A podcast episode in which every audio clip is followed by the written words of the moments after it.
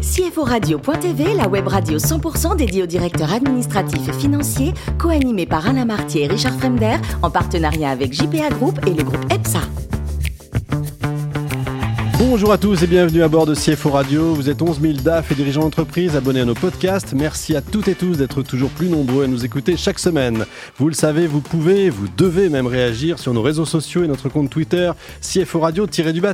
À mon côté pour co-animer cette émission, Damien Potvin, président de JPA Group, présent dans 80 pays, et Laurence Autret, Head of Business chez EPSA, Opérations et Procurement. Bonjour messieurs. Bonjour Richard. Bonjour Richard. Aujourd'hui nous recevons Stéphanie Rogeau-Barré, CFO chez Expensya. Bonjour Stéphanie. Bonjour. Alors vous êtes parisienne, une parisienne qui a grandi au soleil avec un père entrepreneur dans les tapis haut de gamme. Est-ce que c'est ce qui vous a donné envie de faire une école de commerce ? Tout à fait. Pas le soleil, hein, le tapis et votre père, bien sûr. Oui, je pense d'avoir un père entrepreneur, ça vous prédestine au business, comme on dit. Et c'est vrai que j'ai toujours voulu faire une école de commerce. Alors après, vous entrez en fait chez Deloitte pour faire de l'audit en fait. Mais ce qui vous branche vraiment, c'est l'entreprise, non ? Oui, j'ai adoré l'audit parce que ça permet de faire plein d'expériences, de voir plein d'entreprises différentes. Mais c'est vrai que dès que j'ai eu une proposition pour entrer dans une vraie entreprise, entrer dans le cœur de l'action, c'est ce que j'ai voulu faire. Et cette entreprise, c'est Lagardère, dans le groupe Philippe Aki. Pour quel poste ? Donc, contrôleur de gestion en presse magazine. Alors, sur le journal du dimanche, première, Paris Match, que des titres qu'on aime. Fabuleux, ouais. Avec des premières, avec des tas de choses, évidemment. C'est une époque extraordinaire au début. Et puis après, il y a l'arrivée d'Internet, c'est un peu plus compliqué. Oui, alors, ce qui est sympa, c'est que moi, j'ai été nommée directrice financière du pôle digital. Donc, j'ai quand même suivi ces évolutions-là. Mais c'est vrai que pour la presse magazine, c'est un tournant qui a été compliqué et qu'il est encore. Qu'il est encore, j'allais dire, effectivement. Mais également, c'est l'arrivée des startups, Doctissimo, Doctipharma. Je dis pas ça pour rien, évidemment, puisque vous allez rejoindre Doctipharma. C'est ça. Donc, effectivement, Lagardère avait fait l'acquisition de Doctissimo et dans le cadre de la diversification du modèle de Doctissimo, il y a eu des volontés de se déployer, notamment dans la marketplace pharmacie en ligne, donc, où on a lancé Doctipharma et on m'a proposé de prendre la direction générale de Doctipharma. Vous y restez combien de temps ? 5 ans, jusqu'à la cession lors de la vente des actifs de Lagardère Active. Et donc, ça a été vendu au leader européen de la pharmacie en ligne. Et là, ça vient de changer de nom. Encore, effectivement, il y a la pub à la télé. Et après, un passage quand même avec votre père. Oui, tout à fait. Je crois que c'était quelque chose que j'avais toujours voulu faire. Donc, il faut le faire. Un passage dans le tapis haut de gamme, c'est vraiment un milieu très sympa et on fait de très beaux tapis. Mais en fait, c'est quand même les startups qui vous plaisent. Oui, j'avais goûté aux startups. Venant d'un grand groupe, on travaille beaucoup avec des startups et c'est vrai que j'ai eu envie d'aller dans ce milieu-là. Donc, je suis allée voir vers les fonds d'investissement et j'ai eu l'opportunité de croiser Expensya. Alors, Expensya, qu'est-ce que c'est ? Dites-nous, parce que là, on ne connaît pas forcément. Oui, alors Expensya, c'est une solution de gestion dématérialisée des notes de frais. Donc, on digitalise tout le process. Depuis la petite note de restaurant où on prend la photo, ça reconnaît tout seul et ça envoie. Donc, c'est du bonheur pour les salariés et c'est du bonheur pour les CFO. C'est du bonheur pour tout le monde, effectivement. Voilà. Quel chiffre d'affaires ? Alors, on ne communique pas sur nos chiffres, mais je peux vous dire qu'on a doublé notre chiffre d'affaires malgré le Covid. Ça, donc, c'est bien. Voilà, combien de salariés ? En belle croissance. On est 150. Ah, c'est pas mal. Damien ? Bonjour Stéphanie. Bon, moi je suis expert comptable, forcément je connais votre produit évidemment. Voilà, vous êtes parmi les prestataires qui vendent beaucoup de rêves et effectivement le rêve commence à devenir réalité. Je suis pas là du tout au contraire pour critiquer. Je sais que ça fonctionne et que c'est très très bien. Alors petite question bête, ça fait pas très longtemps que vous êtes dedans. Je sais que les notes de frais c'est un enfer. Est-ce que vous êtes tous bêta-testeurs à l'intérieur de l'entreprise ? Ah bah oui. Je crois que c'est pour ça aussi que j'ai voulu rejoindre Expensya, c'est parce qu'en tant que CFO, j'étais à la fois cliente et CFO. Et c'est ça qui me plaisait aussi. J'ai eu tout un passage par l'opérationnel, c'est ce qui me plaît. Et donc oui, on est les premiers bêta-testeurs de nos produits, c'est clair. Et du coup, je peux participer aussi à l'évolution du produit. Je suis cliente très pénible.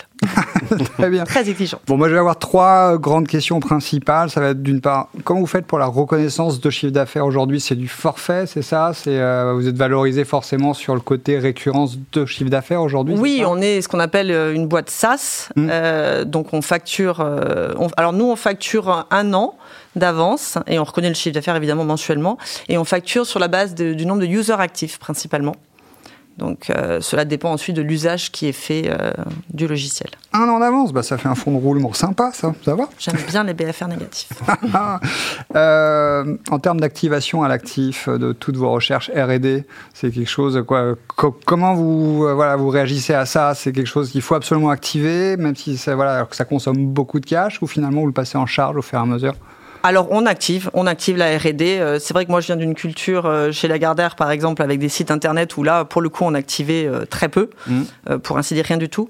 Mais là c'est vrai qu'on construit vraiment un logiciel, il y a vraiment de la recherche et développement, donc oui on active au développement. D'accord, ok. Alors, il y a un dernier point qui m'a vraiment intéressé dans la présentation, c'est qu'aujourd'hui, vous êtes en train de paramétrer des cartes de paiement, c'est oui. ça ? Donc, est-ce que vous êtes soumis à la législation bancaire ? Une question, hein ? Alors, pas exactement, parce que nous avons un partenaire qui s'appelle Swan, mais effectivement, là, on lance une offre de carte de paiement qui est vraiment liée aussi à notre outil de logiciel qui va permettre aux entreprises de donner des cartes à leurs salariés en toute sécurité puisqu'elles sont entièrement paramétrables et elles seront activables à volonté selon les budgets demandés par les salariés et acceptés par les managers, le CFO. Donc, l'idée, c'est vraiment de permettre aux salariés de ne plus avoir à avancer autant d'argent tout en sécurisant complètement les CFO. Donc ça, c'est un système de caisse de régie entre guillemets, donc une avance, et on peut paramétrer pas d'alcool après 18h, c'est fini tout ça. On voilà. peut. Pas d'apéro. Voilà, on peut tout paramétrer. Non mais c'est bien, parce qu'effectivement ça sécurise vachement. Ouais. Le retour sur le terrain, vous travaillez surtout avec des professionnels de notre métier, experts comptables, ou aussi beaucoup avec des entreprises, ou c'est mixte? Alors nous, on a vraiment un spectre de clients très large, puisqu'on va commencer avec le petit autre entrepreneur qui va souscrire en ce qu'on appelle le self-serve, seul sur Internet, la solution, et on va aller jusqu'à la très grosse OTI, les grands groupes internationaux, puisque on commercialise dans 9 pays européens, mais on accompagne aussi les filiales de nos clients dans plus de 100 pays. Notre OCR, c'est reconnaître une note de Taïwan. Voilà, donc on a un spectre très large. Donc avec intégration. Et effectivement, avec plein de partenaires, avec des experts comptables aussi. Et les plans comptables locaux, si vous êtes en plein de. Voilà, exactement. Le plan comptable taïwanais n'est pas le même que le belge. Hein. Oui, hein c'est clair. Ça doit être un vrai casse-tête d'ailleurs. Quand même. C'est clair. Laurent. Alors, on en parlait tout à l'heure, Stéphanie. Il semblerait que. Avec les cartes de paiement, vous remontez la chaîne de valeur du paiement, puisque vous êtes à la note de frais, vous avez le paiement, vous allez vous arrêter, ou Karim va s'arrêter, nous ne savons pas encore aujourd'hui. Néanmoins, est-ce que vous êtes le futur, enfin la suite, vous devenez un Mooncard, un Spendesk, ou est-ce que vous allez même sur un Conto demain, en ouvrant potentiellement l'ouverture du compte ? Alors, nous, en fait, l'idée, c'est qu'on a une solution qui est très complète. Et donc, c'est vrai qu'on n'est pas exactement sur les mêmes profils de clients potentiellement. On va offrir un spectre beaucoup plus large pour vraiment accompagner le client sur toute la chaîne avec des fonctionnalités peut-être plus complexes. Et c'est pour ça qu'on a des plus gros clients. Mais effectivement, ça faisait sens d'aller vers les cartes de paiement. Aujourd'hui, c'est un peu incontournable et c'était une vraie attente de nos clients et on le voit quand on commence à... Voilà, c'est le lancement là, hein, donc on est en train et on voit qu'il y a un accueil très positif de la part de tous nos clients, effectivement, oui. Et est-ce que ça ne va pas concurrencer peut-être certains de vos partenaires qui seraient des partenaires banquiers aujourd'hui, comme BPCE ou BNP Paribas ? Ah bah c'est pas l'idée, parce qu'on souhaite au contraire continuer à monter des partenariats. Ce sont déjà nos premiers clients, pour certains, je ne dirais pas lesquels, mais on a beaucoup de banques dans nos clients et effectivement ce sont aussi des partenaires et certainement pas des concurrents. D'accord. Vous venez de lever 20 millions ? Tout à fait. $2, oui. Je précise. Oui.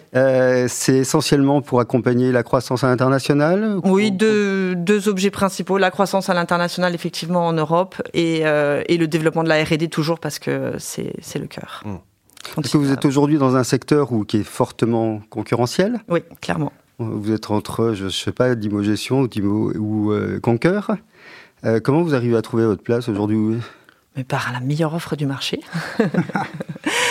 Et oui, et par des évolutions sans arrêt pour répondre aux besoins des clients et par une capacité à vraiment aller loin dans l'implémentation et pouvoir répondre à tous les besoins. Je pense que c'est vraiment ça aussi notre force. Et un produit qui évolue sans arrêt et qui répond aux attentes. Donc le point fort, c'est l'OCR et l'implémentation. Et un OCR propriétaire qui a été reconnu le meilleur du marché en Europe par un cabinet de conseil allemand récemment, qui est effectivement extrêmement efficace. Ah, c'est votre propre OCR ? Oui, tout à fait. Ce qui est rare. Oui, parce que normalement, c'est dominé par un marché où il y a 2-3 ténors du marché qu'on connaît tous, mais enfin qui fournit tout le monde. Mais... c'est le nôtre et il est très bon. Ouais, d'où la levée de fonds, ce qui est logique. Évidemment, ça suit, bien sûr. Vous parlez de cartes, c'est une carte physique ou une carte numérique ? Les deux. En fait, vous pouvez commander des cartes physiques ou des cartes... et forcément, vous avez la carte virtuelle. Et vous pouvez aussi vous contenter d'une carte virtuelle. C'est comme vous voulez. C'est bien pensé. Stéphanie, quel est le plus beau métier du monde ? Travailler avec son père ou être CFO d'une start-up ? Ah, bonne question. Écoutez, j'ai choisi CFO dans une start-up, mais c'était très sympa quand même de passer dans les tapis, c'est une super boîte. Bon, on embrasse votre père en tout cas. Les lentilles corail, ça alors là, vous m'avez intrigué. Pendant le confinement, vous avez fait à manger notamment des lentilles corail. Qu'est-ce que c'est que ça ? C'est une des recettes préférées de mon fils, étonnamment, c'est la soupe de lentilles corail du célèbre chef Otto Lenghi. Et donc, vous voulez la recette, c'est ça ? Ah oui, effectivement, voilà, c'est ce que je vous demande. Alors vous faites non, vous le trouverez sur internet, mais vous faites revenir des oignons, de l'ail, du gingembre dans de l'huile d'olive. Vous rajoutez des lentilles corail, de la concassée de tomates, de l'eau, beaucoup de coriandre fraîche, beaucoup. Et ensuite, vous incorporez du lait de coco bien froid que vous avez préalablement monté en chantilly, parce que ça monte en chantilly le lait de coco. C'est quand même du boulot. Hein. Non, c'est assez rapide et c'est très très bon. Ça donne envie. Et pour terminer, vous avez adoré, je crois, l'Australie ? Ouais, vraiment, c'est un pays que j'ai trouvé fantastique. J'ai eu la chance d'y aller 6 mois et j'avoue que j'ai beaucoup voyagé. C'était pour mes études, mais j'ai quand même beaucoup voyagé à travers toute l'Australie. Il faut en profiter en tout cas. Merci Stéphanie, merci également à vous Damien et Laurent. Fin de ce numéro de CFO Radio. Retrouvez toute notre actualité sur nos comptes Twitter, LinkedIn et Facebook. On se donne rendez-vous mercredi prochain, 14h précise, pour une nouvelle émission. L'invité de la semaine de CFOradio.tv, une production B2B Radio.tv en partenariat avec JPA Group et le groupe EPSA.